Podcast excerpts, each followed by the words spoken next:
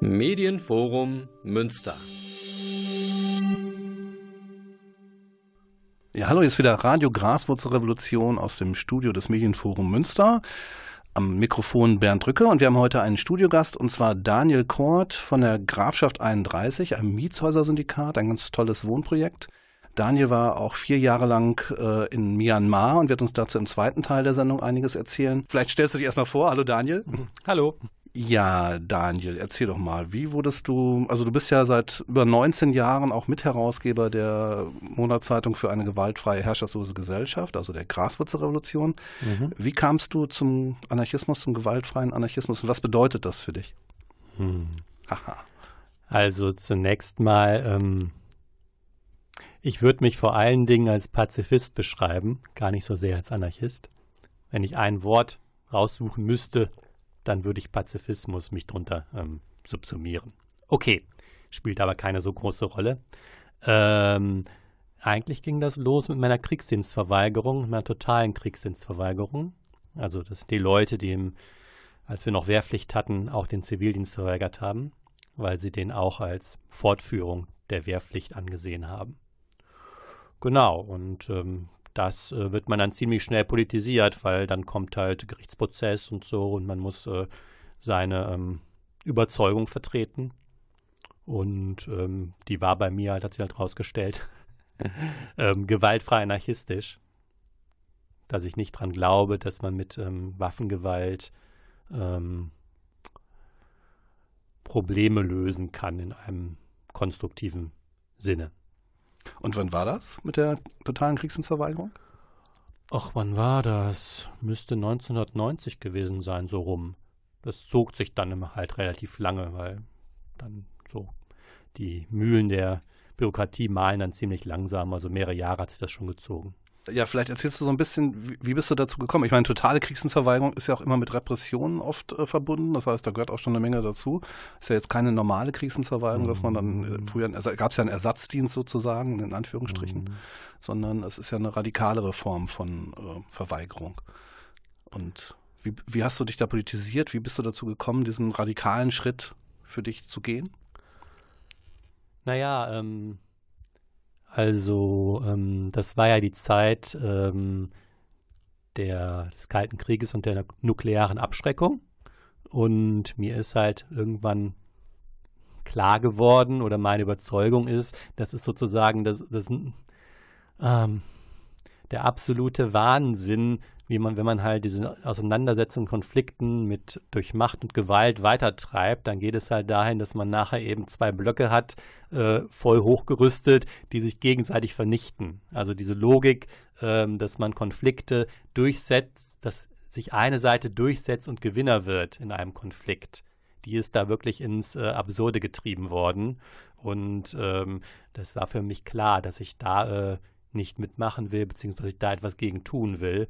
Meine persönliche ähm, Antwort war halt dann Kriegsdienstverweigerung und ähm, dann konsequent im nächsten Schritt halt auch ähm, totale Kriegsdienstverweigerung, weil der Zivildienst damals halt auch ähm, letztlich da eingebunden war in das ganze ähm, Militär, Militär oder zivil-militärische ähm, Verteidigungssystem. Okay, und jetzt machen wir erstmal Musik und du hast ja auch Musik ausgesucht. Ähm, erzähl doch mal, was hast du denn da jetzt als erstes ausgesucht?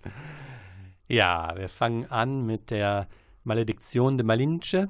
Das ist ein Lied aus ähm, Lateinamerika. Da geht es um die ähm, Kolonisation, die Entdeckung Lateinamerikas, Unterwerfung der Azteken und wie daraus dann ähm, ja, 500 Jahre Sklaverei folgt.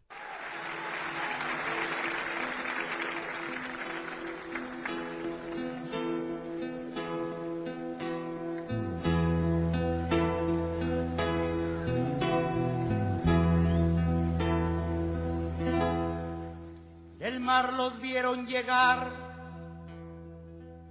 Mis hermanos emplumados eran los hombres barbados de la profecía esperada. Se oyó la voz del monarca de que el Dios había llegado y les abrimos la puerta por temor a lo ignorado. Iban montados en bestias. Como demonios del mal iban con fuego en las manos y cubiertos de metal. Solo el valor de unos cuantos les opuso resistencia y al mirar correr la sangre se llenaron de vergüenza, porque los dioses ni comen ni gozan con lo robado y cuando nos dimos cuenta ya todo estaba acabado. en ese error entregamos la grandeza del pasado y en ese error nos quedamos 300 años esclavos.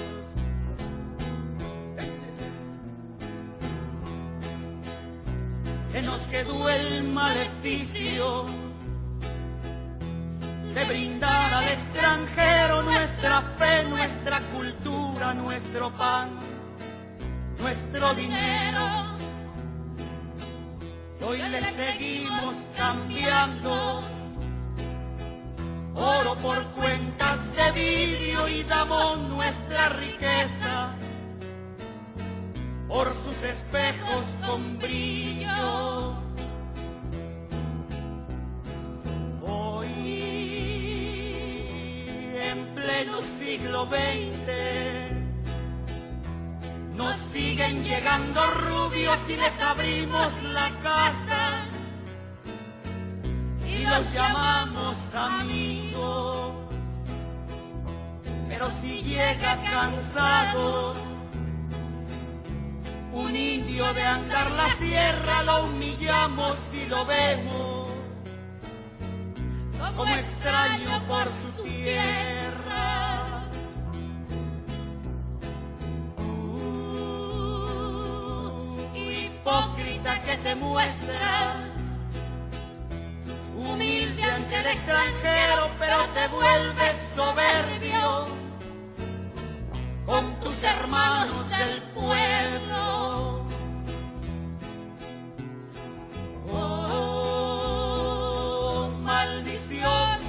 Malinche, enfermedad del presente cuando dejarás mi tierra. Cuando harás libre a mi gente.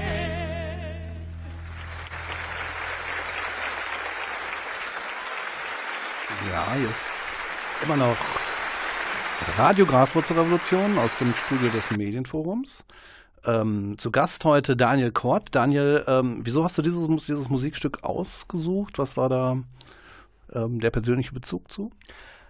Ach ja, ähm, ich war, es müsste 2013 gewesen sein, im Frühjahr als Menschenrechtsbeobachter in Mexiko, genauer gesagt im südlichen Bundesstaat Chiapas und habe dort in einer ähm, Gemeinde ähm, auch Spanisch gelernt und da habe ich dieses Lied kennengelernt. Genau. Ja, und du lebst ja in einem äh, ja, alternativen Wohnprojekt in der Grafschaft 31 hier in Münster. Mhm. Äh, das ist, glaube ich, auch das erste Mietshäuser-Syndikatsprojekt in Münster. Erzählst du da ein bisschen was zu? Was, was ist das für ein Projekt? Wie seid ihr dazu gekommen, das auf die Beine zu stellen? Und Ja, ähm, wir haben schon lange ähm, Gruppe von Leuten in Münster ein Gebäude gesucht, wo wir halt gemeinsam wohnen können. Und ähm, schließlich haben wir, das war dann 2014, ähm, haben wir halt ein, die Grafschaft 31, das ist die Adresse gefunden. Und ähm, waren dann zurzeit zwölf Leute und hatten uns halt entschlossen, dass ähm, zusammen mit dem sogenannten Mietshäuser-Syndikat in Freiburg, Freiburg ähm, zu ähm, organisieren. Und das bedeutet vor allen Dingen, dass ähm, uns dieses Haus nicht gehört, sondern wir sind dann nur Mieter. Es gehört eigentlich letztendlich niemand. Niemand kann es verkaufen, niemand kann die Miete erhöhen, niemand kann mit dem Grund und Boden spekulieren. Auch wenn wir da ausziehen, ist das rechtlich so geregelt, dass ähm, es keinen Eigentümer gibt, der das alles machen könnte und damit Profit erwirtschaften. Genau. und wie viele Leute seid ihr in dem Wohnprojekt? Ähm, das sind jetzt ungefähr, kommt immer noch an, ob man die Kinder dazu zählt, sagen wir mal 18 plus zwei Kinder, also 20, wenn man so möchte. Super. Und ihr habt gerade einen Neubau fertiggestellt. Genau, wir haben gerade die Scheune ausgebaut und da halt noch Wohnraum geschaffen und jetzt sind wir mit dem größten Teil der Arbeiten durch und ähm, ja, kommen immer noch Sachen dazu, aber ein großer Teil ist geschafft. Äh, ein anderer wichtiger Aspekt deiner, deiner eigenen Biografie ist ja auch die Geschichte des Blatzen Schwocks, also dieser anarchistischen Kabarettgruppe aus Münster. Ähm, kannst du da ein bisschen was zu erzählen?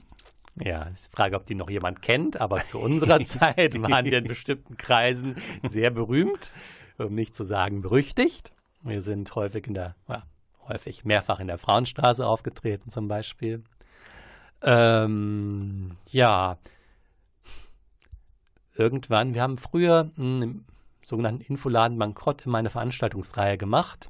Das war in der Baracke damals noch, an der Universität. Eigentlich jede Woche im Semester eine Veranstaltung. Politisch, also Filme gezeigt, Leute eingeladen, sowas in der Art. Und irgendwann sind wir auf die Idee gekommen, zum Abschluss wollen wir was Besonderes machen. Und dann sind wir, haben gedacht, versuchen wir doch mal Kabarett zu machen.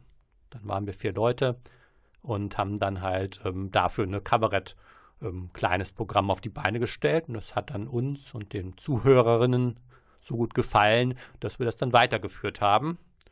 Und äh, ja, haben uns dann, der Name war jetzt nicht besonders originell, der Belatze Schwock, also eine Umstellung vom schwarzen Block, weil zu der Zeit wurde, wurde wieder ähm, eben der schwarze Block in Ahaus wurde als höchst gefährlich dargestellt. Genau. Und das war auch eine Nummer, die wir aufgegriffen haben. So kam der Name zustande. Ja, für alle die, die den Blatzenschwock leider noch nicht äh, live erlebt haben und das äh, vielleicht auch gar nicht kennen, jetzt ein Stück vom Blatzenschwock. Was hast du da ausgesucht? Das ist der Titelsong unseres dritten und letzten, letzten Programms. Ähm, ja, gut. Der Text ist ziemlich gut, die Melodie auch, der Gesang könnte besser sein, aber man hat uns auch die Punkband unter den Kabaretts. Heute wir sind alt geworden und wir wissen längst, es lohnt sich nicht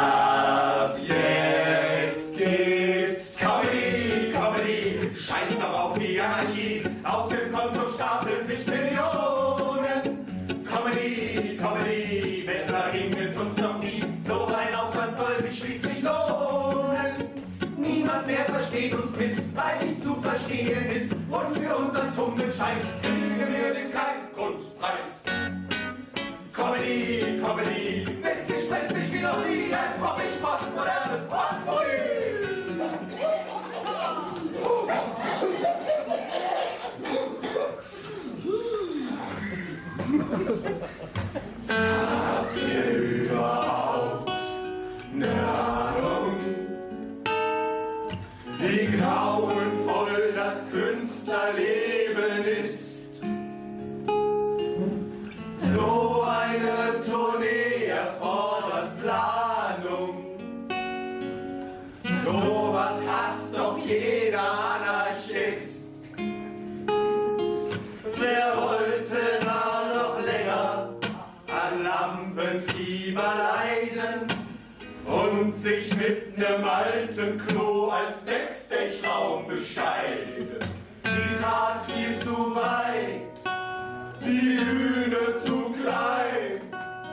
und über unsere besten Pointen lacht kein Schwein.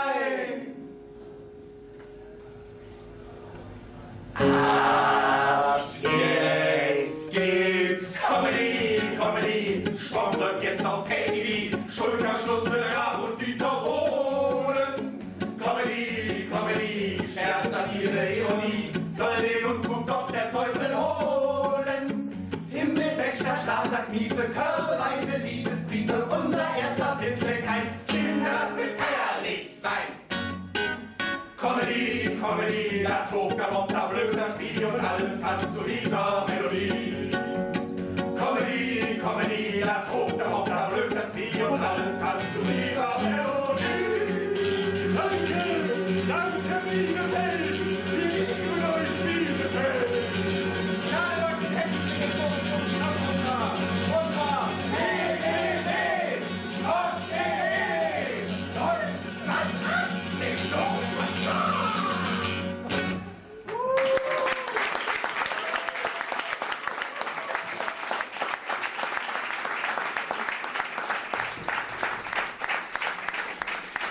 Von wann bis wann hat es den Blatzen Schwock gegeben? Och, frag mich nicht nach Jahreszahlen. da bin ich schlecht. Ähm, es war ziemlich lange, weil wir auch immer lange gebraucht haben, ein neues Programm zu schreiben. Ähm, hat sich dann, ist dann entschlafen, sagen wir mal, als es, ähm, als wir ein Studium hinter uns hatten und dann kam halt für einige Doktorarbeit, Arbeit, Kinder und dann ähm, war das zeitlich nicht mehr zu machen. Ja, jetzt kommen wir zu einem etwas ernst, ja, nicht, nicht etwas, sondern einem sehr ernsten Thema. Du warst ja vier Jahre lang in Myanmar als mhm. ähm, für die Kurve Wustrow, das ist ja dieses gewaltfreie Projekt aus dem Wendland.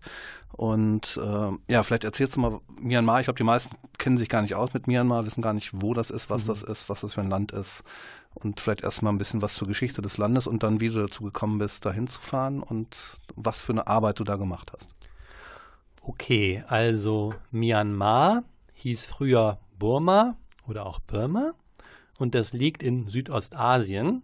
Früher sagte man hinter Indien dazu, weil es eben genau hinter Indien liegt, aus unserer Perspektive, ähm, und grenzt im Südosten an Thailand, Kambodscha, Laos, China im Osten und den Norden an Bangladesch. Ähm, ja, es ist ein Land, ähm, ein Vielvölkerstaat. Also es gibt nach offiziellen Zählungen 134 verschiedene ethnische Gruppen. Gut, die Zahl kann man darüber diskutieren, aber es sind auf jeden Fall ziemlich viele mit vielen eigenen Sprachen. Die Mehrheitsethnie, das sind die Bama, die stellen eigentlich die Regierung. Und ähm, die Bama, beziehungsweise das burmesische Militär hat halt ähm, das Land seit spät, na, seit 1962 war das Militärdiktatur ähm, und hat halt die anderen Gruppen auch unterdrückt. Und tun es immer noch, obwohl es seit 2010 äh, eine Veränderung gab.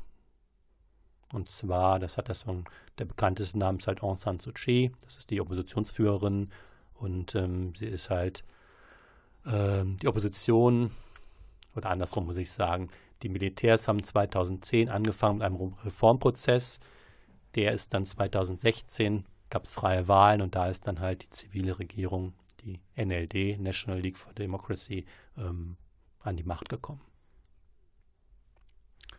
Und die, ja, und deine Arbeit, wie, warum, was war der, der, der Grund, da hinzufahren für dich?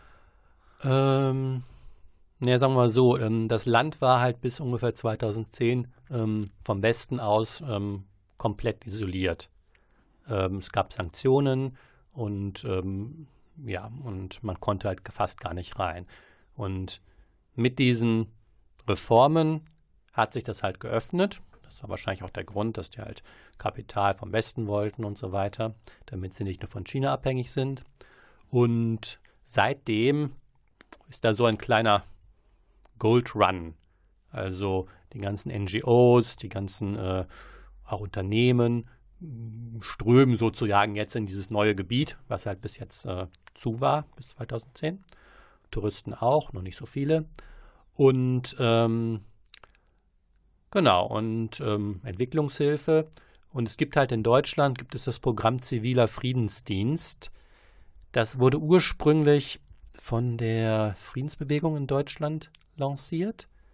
Die Idee war, dass man ähm, als Alternative zum Militär einen Dienst schafft oder eine, eigentlich eine Friedensarmee in Anführungsstrichen, damit Polit Politiker die Möglichkeit haben, anders als durch Militäreinsätze zu reagieren auf Krisen.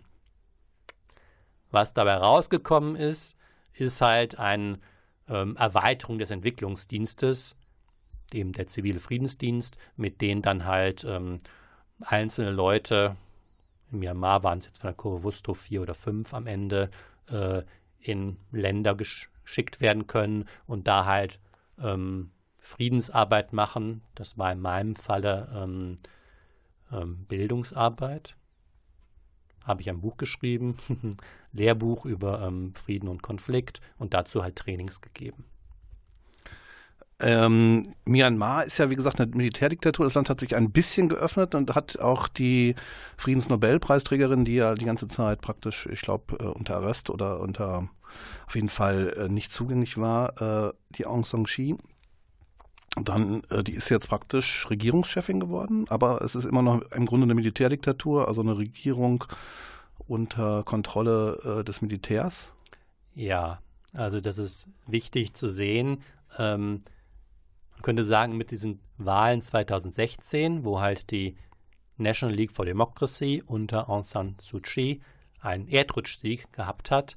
Das ist aber nicht irgendwie, dass damit die Demokratisierung abgeschlossen wird, sondern es ist bestenfalls der Beginn. Es ist also schon wirklich so, dass das Militär ähm, ist ein Staat im Staat, ist niemandem rechenschaftspflichtig. Die können also machen, was sie wollen und haben ähm, extrem ähm, wir haben sich sehr gut abgesichert. Also zum Beispiel stellen sie, ich glaube, drei oder vier Minister Ministerium werden halt nicht irgendwie von der Regierung genannt, sondern vom Militär. Und 25 Prozent der Abgeordneten im Parlament werden auch vom Militär ernannt, werden also nicht gewählt. Diese wiederum haben eine Sperrminorität, sodass die Verfassung nicht geändert werden kann, in der halt diese Rolle des Militärs festgeschrieben ist. Ja, das Militär hat jetzt äh, 2017 in Myanmar ja, man kann sagen, eine Massenvertreibung ausgelöst und zwar ganz bewusst äh, eine Million Rohingyas, also von der islamischen Minderheit, nach Bangladesch vertrieben. Es gab Massenvergewaltigung, Massenmord. Es wird auch als Völkermord von einigen Menschenrechtsorganisationen äh, eingestuft, was dort passiert ist und dort auch passiert. Es sind ja immer noch über eine Million Flüchtlinge in Bangladesch aus, aus Myanmar. Ähm, was hast du davon mitgekriegt und, und wie, wie siehst du da die Ursachen? Es ist ja im Grunde auch eine von, Buddhist, von, einer, von Buddhisten betriebener ja, Massenvertreibung, Massenvergewaltigung an einer islamischen Minderheit. Und ähm, wie hast du das erlebt? Was, also was hast du da für Erfahrungen gesammelt in mhm. Myanmar? Ja, ähm, dazu muss ich erstmal ähm, eine Einschränkung machen. Also es ist ein Irrtum zu glauben, dass wenn jemand in einem Land lebt oder es ein Land bereist, dann für dieses Land sozusagen Experte wäre. Also obwohl ich jetzt vier Jahre in dem Land gelebt habe, und zwar in Yangon, der Hauptstadt, habe ich von dem, was da passiert ist, speziell, also speziell jetzt in, äh, in Rakhine heißt der Bundesstaat und die Vertreibung der Rohingyas, das meiste eigentlich auch über das englischsprachige oder deutschsprachige Internet mitgekriegt. Weil Burmesisch ist eine sehr schwierige Sprache für uns und ich bin nicht so weit gekommen in meinem Lernen, dass ich mich damit wirklich unterhalten konnte. Ja, das schränkt schon mal ein. Ich konnte halt die Zeitung, also die ähm, oder die Facebook-Seiten auf Burmesisch ja nicht lesen. Ja, also und ähm, es ist halt so in Myanmar, die Gebiete, in denen gekämpft wird, noch, in denen nur Bürgerkrieg ist, das ist jetzt nicht nur Rakhine, wo die Rohingya leben und die Rakhine-Leute, es gibt auch andere Gebiete, in denen aktuell Bürgerkrieg herrscht. Zum Beispiel im Kachin State, da kämpft dann halt die KIU, das ist eine Guerilla-Organisation, kämpft gegen das Militär. Ja, und da werden auch irgendwie, ich glaube, 90.000 Leute sind da vertrieben worden, Binnenflüchtlinge. Okay, also es gibt noch andere Regionen. Und alle diese Regionen sind aber für Ausländer einfach gesperrt. Im Rest des Landes kann man sich extrem simpel und sicher bewegen. Also es ist nicht so, dass da überall Soldaten oder Panzer rumstehen würden. Ja, solange man nicht in die entsprechenden Gegenden geht, wo man auch nicht hin kann, ähm, merkt man davon nichts. Aber der Hass wurde ja massiv auch über Facebook und die sozialen Netzwerke geschürt in, in Myanmar, ne? also auch mhm. vom Militär. Es war ein planmäßiger, also von, von, der, vom, von der Armee von Myanmar, ein pla planmäßig gemachter Massenmord eigentlich, kann man auch sagen, eine Massenvertreibung. Also die Terrorisierung der Bevölkerung, der, der, der islamischen Bevölkerung war ein geplanter Akt und auch diese Massenvertreibung von einer Million Menschen war äh, ein geplanter Akt, der von oben befohlen wurde sozusagen und aber eben auch äh, begleitet von äh, ja der, den Buddhisten, die ja hier immer im Grunde als friedlich gesehen werden. Aber vielleicht kannst du da ein bisschen zu erzählen, wie du das erlebt hast. Also auch die die die Propaganda, die ja in den Medien betrieben wurde, in den, in den sozialen Medien, die hat sich ja auch im Alltag wieder gespiegelt. Du hast ja mit Buddhisten gesprochen, du hast auch in mhm. deinen Reiseberichten äh, das kurz skizziert, was was du da erlebt hast und gesehen hast. Vielleicht mhm. erzählst du da ein bisschen von. Ja, natürlich. Ähm da würde ich zunächst mal sagen, also ähm, keine Religion ist per se friedlich oder aggressiv. Es sind immer die, ähm, die Menschen, die sich aus, aus der Religion was zusammensuchen, mit denen sie dann ihr Verhalten begründen. Ja, so ist das auch in, äh, in Myanmar mit den Buddhisten. Also ich habe auch in Münster Indologie studiert, Schwerpunkt Buddhismus. Und man findet jetzt in den ähm, in den Lehrtexten oder den Reden des Buddhas, da geht es dann auch sehr viel um rechtes Handeln, das ist natürlich niemand töten, äh, rechtes Reden, also keine, keine Verleumdungen, keine Lügen, äh, nicht, rechtes Handeln, nicht stehlen gehört auch noch dazu. Also ziemlich hohen ethischen Standard eigentlich, der sich da durchzieht. Auf der anderen Seite gibt es durchaus eben ähm, bei, insbesondere bei den Mönchen, dem Sangha ist das, das buddhistische Wort dafür, gibt es ähm, ja, nationalistische, radikale Kräfte, die sich dann, ähm, Gott ja, irgendwo in den, was weiß ich, 100.000 Seiten findet man halt was, wo drin steht, dass halt die Mönche dazu aufgerufen sind, ähm, die Religion zu verteidigen. Und dann sagen sie halt, die Religion ist bedroht, dadurch, dass die Muslime da sind. Und ähm, ja, und dann predigen sie halt dagegen. Hm, wie das genau zustande kommt, es ist nicht nur in Myanmar so, es ist auch so in Sri Lanka spielt der buddhistische Klerus eine ähnliche Rolle gegenüber den Hindus, den Tamilen. Ähm, das begreife ich nicht. Ich kann nur sagen, dass es eine ziemlich weit verbreitete ähm, Islamfeindlichkeit in Myanmar gibt und ähm, die auch eben von bestimmten Mönchen oder Gruppen von Mönchen ähm, forciert wird. Meistens holen die sich ihr Material dazu aus dem Westen, aus den USA, also irgendwelche, eben, dass Muslime halt äh, eben Terroristen wären per se oder dass Muslime halt die Weltherrschaft durch, ähm, durch hohe Population anstreben. Also solche Ideen kommen dann wieder. Hm ich denke, es hat in Myanmar auch sehr viel mit zu tun, dass ähm, das Bildungsniveau ist halt sehr gering. Ähm, die Leute lernen halt nicht irgendwie ähm, diskutieren, Sachen hinterfragen, ihre eigene Meinung sagen. Das ist alles natürlich in wie viele Jahre, 40 Jahre Militärherrschaft, ist das alles äh, ja, verschütt gegangen und muss erst wieder lang, langsam gelernt werden. Ja, dazu kommt halt eine sehr hohe Gläubigkeit und ähm, Respekt für Mönche. Und wenn ein Mönch dann so sagt, ja, so ist das, die wollen, die Muslime, es gibt nur drei Prozent in ganz Myanmar, wollen sozusagen unser Land erobern oder übernehmen, dann glauben die Menschen das.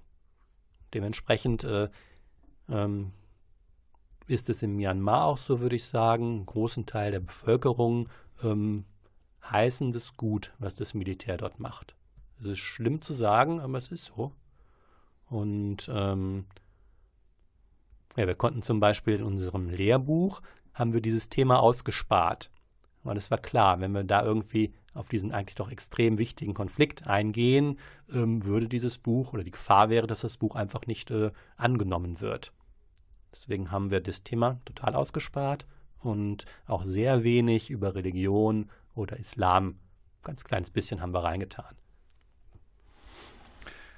Ja, ich meine, die Friedensnobelpreisträgerin Aung San Suu war ja eigentlich ein Hoffnungsträger auch für gewaltfreie Bewegungen. Und auch gerade, ich erinnere mich dran, dass du, du warst vor drei, vier Jahren, hattest du mit einem Kollegen aus Myanmar ja auch eine Veranstaltung oder mehrere Veranstaltungen hier in Münster gemacht und darüber berichtet. Da war es schon auch so, dass diese, ja, dass es eine Hoffnungsträgerin ist, auch für eine gewaltfreie Veränderung der Gesellschaft, die, die ja extrem in, in Myanmar eine diktatorische Struktur hat und im Grunde, ja, Medienfreiheit und so, das gibt's ja im Grunde in einer Diktatur natürlich so nicht. Das heißt, ähm, was da jetzt passiert, stößt auch auf wenig Widerstand der normalen Bevölkerung, wenn ich das richtig sehe. Also, oder hast du da was erlebt, was, was da an Protesten gegen den Massenmord und die Massenvertreibung stattgefunden hat? Nein, soweit ich weiß, haben da keine Proteste stattgefunden. Es gab Proteste, ähm, zum Beispiel ähm, gegen den Bürgerkrieg in Kachin State. Die waren jetzt kürzlich, da kenne ich einige Leute, die dann festgenommen wurden, dafür noch Prozesse haben am Laufen. Aber ähm, wie gesagt, dieses Thema über die Rohingyas ist so heikel. Ähm, in Myanmar ist die Wahrnehmung ganz anders als im Westen. Myanmar ist eigentlich die Mehrheit, würde ich sagen, äh, ist der Meinung, die Rohingyas, das sind halt ähm, illegale Einwanderer, ein bisschen wie in Deutschland, ähm, aus Bangladesch. Ja? Und ähm, die kommen halt immer aus Bangladesch, wenn es da irgendwie Naturkatastrophen gibt oder ähm, ja, das ist die Ansicht der, der Mehrheit in Myanmar, würde ich sagen. Ja? Und sie sagen, die sollen verschwinden wieder. Und das geht weit in äh, Menschenrechtsbereiche ähm, rein. Zum Beispiel der Setzer unseres Buches, ähm, unseres Buches über Konfliktlösung und Frieden, vertrat auch solche Meinungen. Hab's ich habe selbst mit ihm gesprochen, ich habe gehört über Facebook und so. Also ja. das ist durchaus weit verbreitet. Ja, wir machen jetzt wieder Musik. Was hast du da jetzt ausgesucht, bevor es weitergeht? Ja, ähm, ist jetzt was ganz anderes. Das ist ein Kinderlied. Und zwar ein modernes Kinderlied, was ich neulich mal entdeckt habe. Und ich fand das total witzig. Und ähm, ja, jetzt mal los.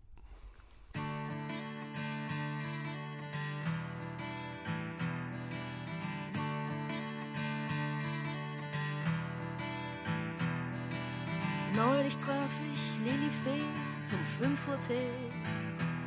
Ich saß neben ihr auf einem Stuhl. Ich war wie immer ziemlich cool. Ich fragte sie, wie es ihr denn so ginge und was das Feenleben bringe. Und wie ein Sturm, ein Sprung vom Turm, äder das aus die Maus, brach es aus der kleinen süßen Fee heraus. Ich hab die Schnauze voll von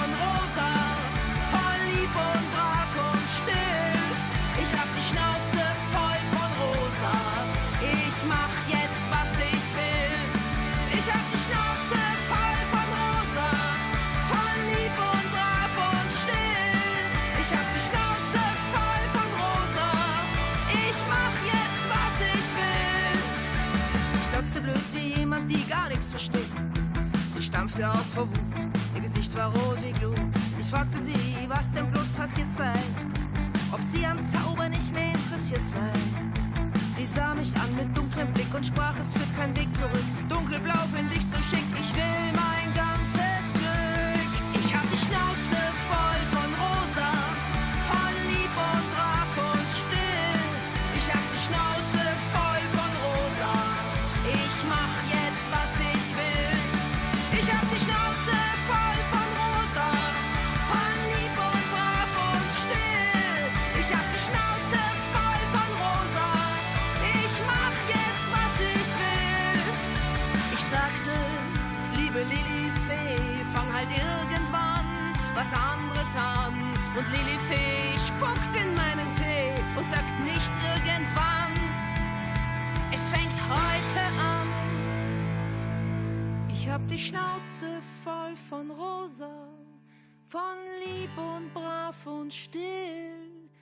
hab die Schnauze voll von Rosa.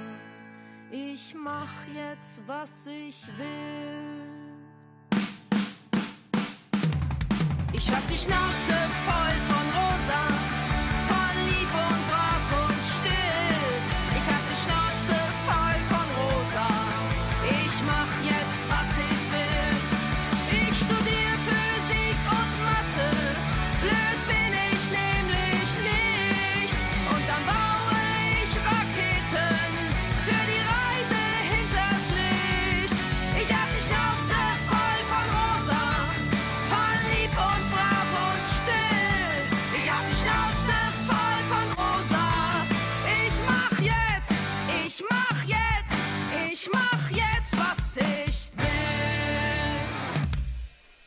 Ja, hier ist wieder Radio Graswurzelrevolution aus dem Studio des Medienforum Münster. Mein Name ist Bernd Rücke und zu Gast immer noch Daniel Kort, der vier Jahre in Myanmar verbracht hat und dort auch gearbeitet hat als gewaltfreier Aktivist und ähm, ja Autor und äh, Bewegungsarbeiter kann man ja auch sagen. Du hast ja da auch, glaube ich, ähm, Aktionsgruppen im Grunde ausgebildet in gewisser Weise.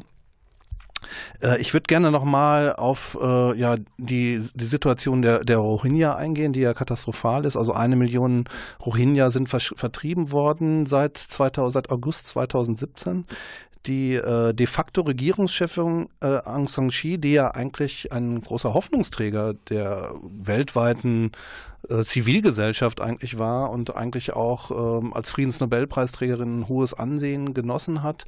Die hat sich im Grunde bedingungslos hinter ihr Militär äh, gestellt, seitdem sie jetzt Regierungschefin ist und hat auch eher ein, ein, ein Militär, was jetzt wirklich Massenmorde betrieben hat, was massenhafte Vergewaltigungen äh, äh, verübt hat und, und äh, ja, eine Million Menschen vertrieben hat aus, aus ihren Geburtsgebieten. Ähm, wie erklärst du dir das? Wie, wie, wie kann es sein, dass jemand, der ja eigentlich äh, ja früher mit gewaltfreien äh, Mitteln agiert hat, als, als sie noch in der Opposition war, jetzt plötzlich äh, als Regierungschefin äh, ja diesen, diese Politik des Genozids im Grunde unterstützt? Mhm. Ähm, ja, dazu muss man ähm, wissen, ich würde sagen, in Myanmar gibt es drei große Konflikte. Der erste, das ist halt der um die Demokratisierung, also der Übergang von Militärdiktatur zur Demokratie. Ja, der ist hauptsächlich auch ähm, innerhalb dieser größten ethnischen Gruppe, das sind der Barmer, zu der auch Aung San Suu Kyi gehört und die ganzen Militärs gehören dazu. Ja, das ist sozusagen der erste große Konflikt, in dem sie auch insbesondere halt diese besondere Rolle gespielt hat. Sie ist, muss man zu wissen, ähm, sie ist nämlich die Tochter von Aung San, General Aung San, und das war der, ähm, ja, eigentlich der Staatsgründer.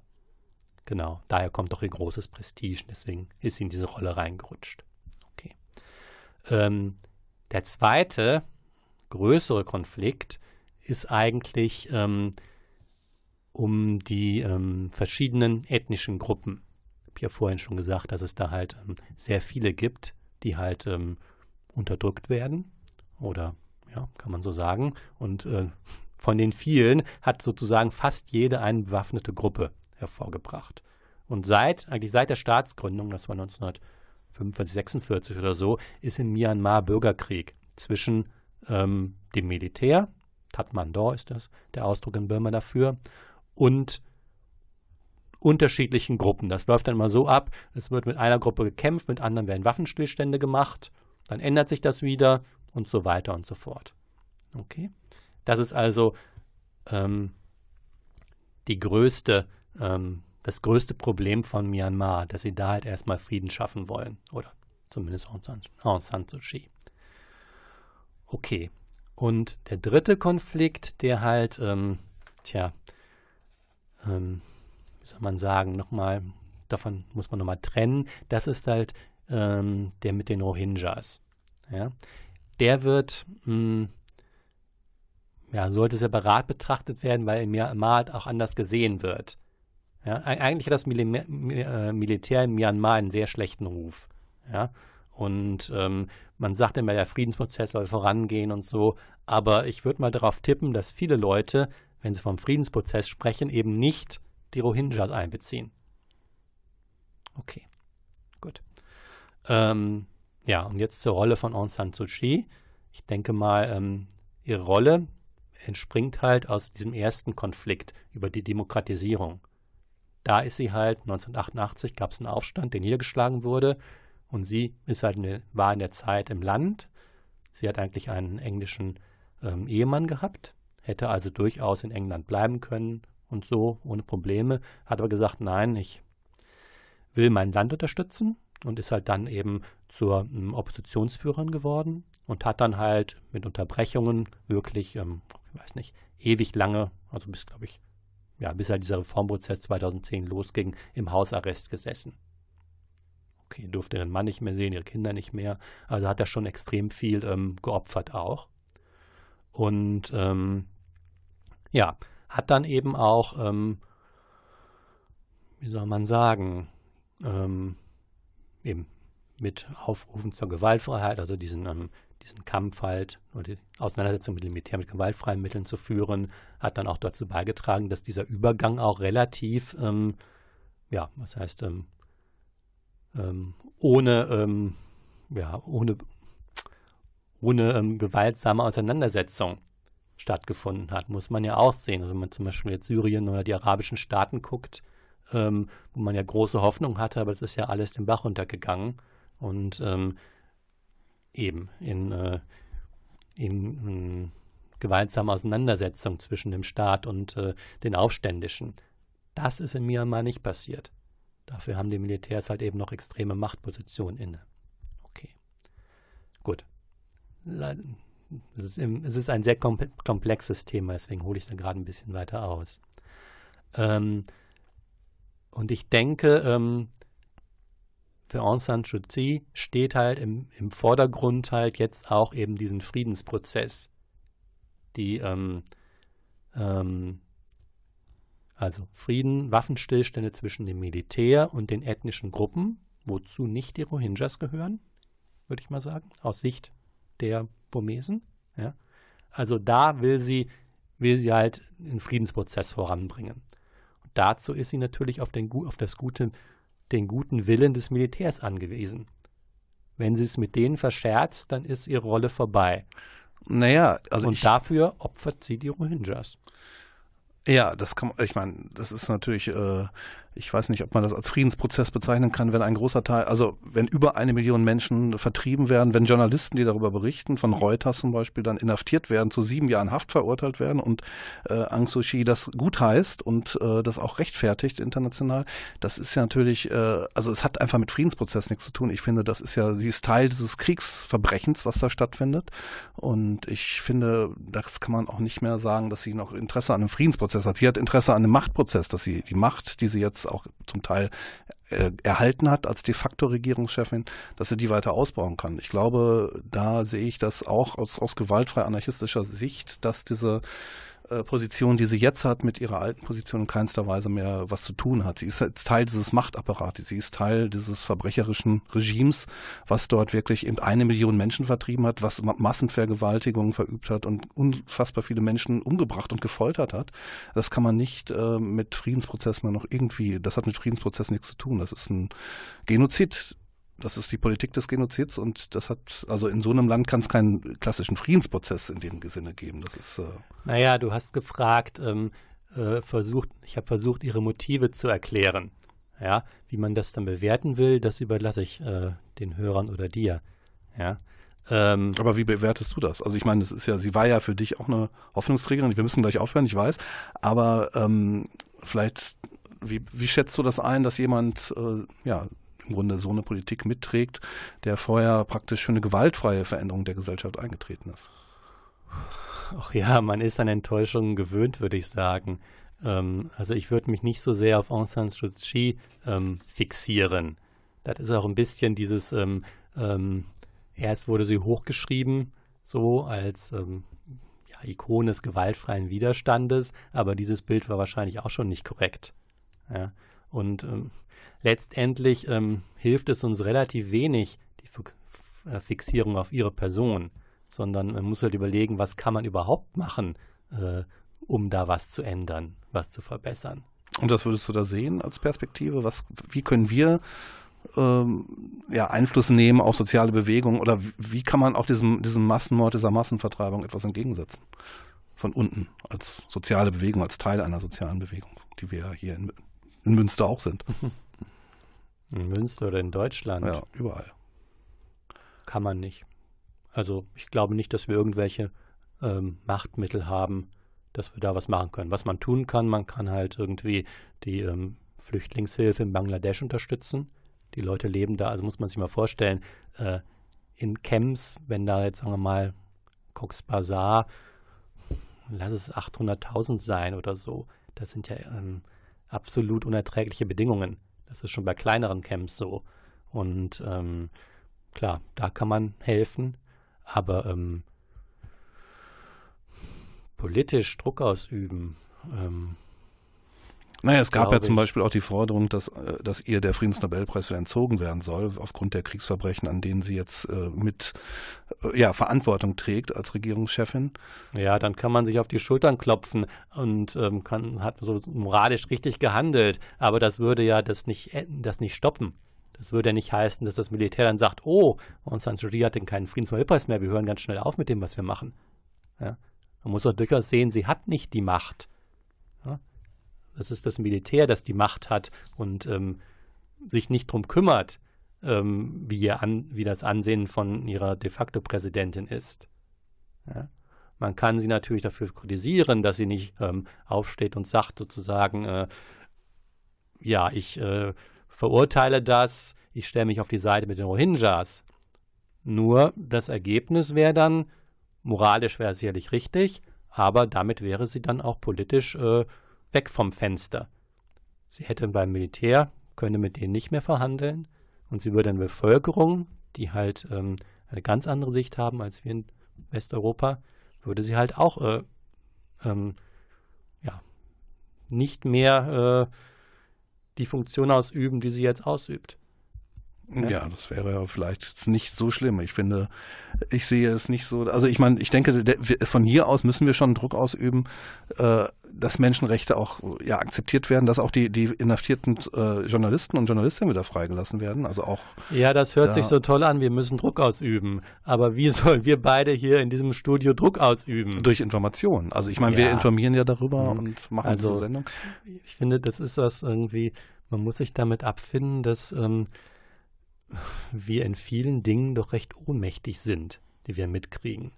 Ist ja nicht nur da. Wir hören halt von vielen Dingen, die schlecht laufen, aber ähm, unsere Einfluss oder unsere Macht, irgendwas zu ändern, zu verbessern bei solchen Katastrophen, der ist wirklich absolut minimal.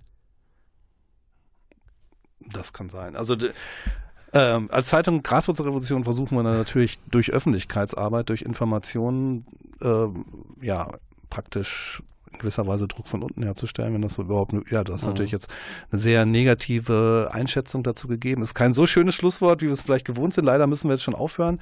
Ihr könnt äh, über dieses Thema in der nächsten Ausgabe der Graswurzelrevolution, der Nummer 433, die erscheint im November. Die bekommt sie in Münster am Hauptbahnhofskiosk zum Beispiel, im Roster Buchladen, in der Frauenstraße 24 oder direkt in der Redaktion am Breul 43. Ähm, da könnt ihr einiges drüber lesen. Da werden auch we weitere Hintergrundinfos zu finden sein. Und ähm, Daniel, du hast noch zum Schluss noch ein, ein Stück, was wir jetzt noch hören, ähm, bevor wir uns verabschieden. Ja, zum Schluss hören wir was Klassisches. Ähm, Johann Sebastian Bach, die Kunst der Fuge. Alles klar. Und aus dem Studio des Medienforums verabschieden sich schon mal Bernd Rücke. Und Daniel Kort.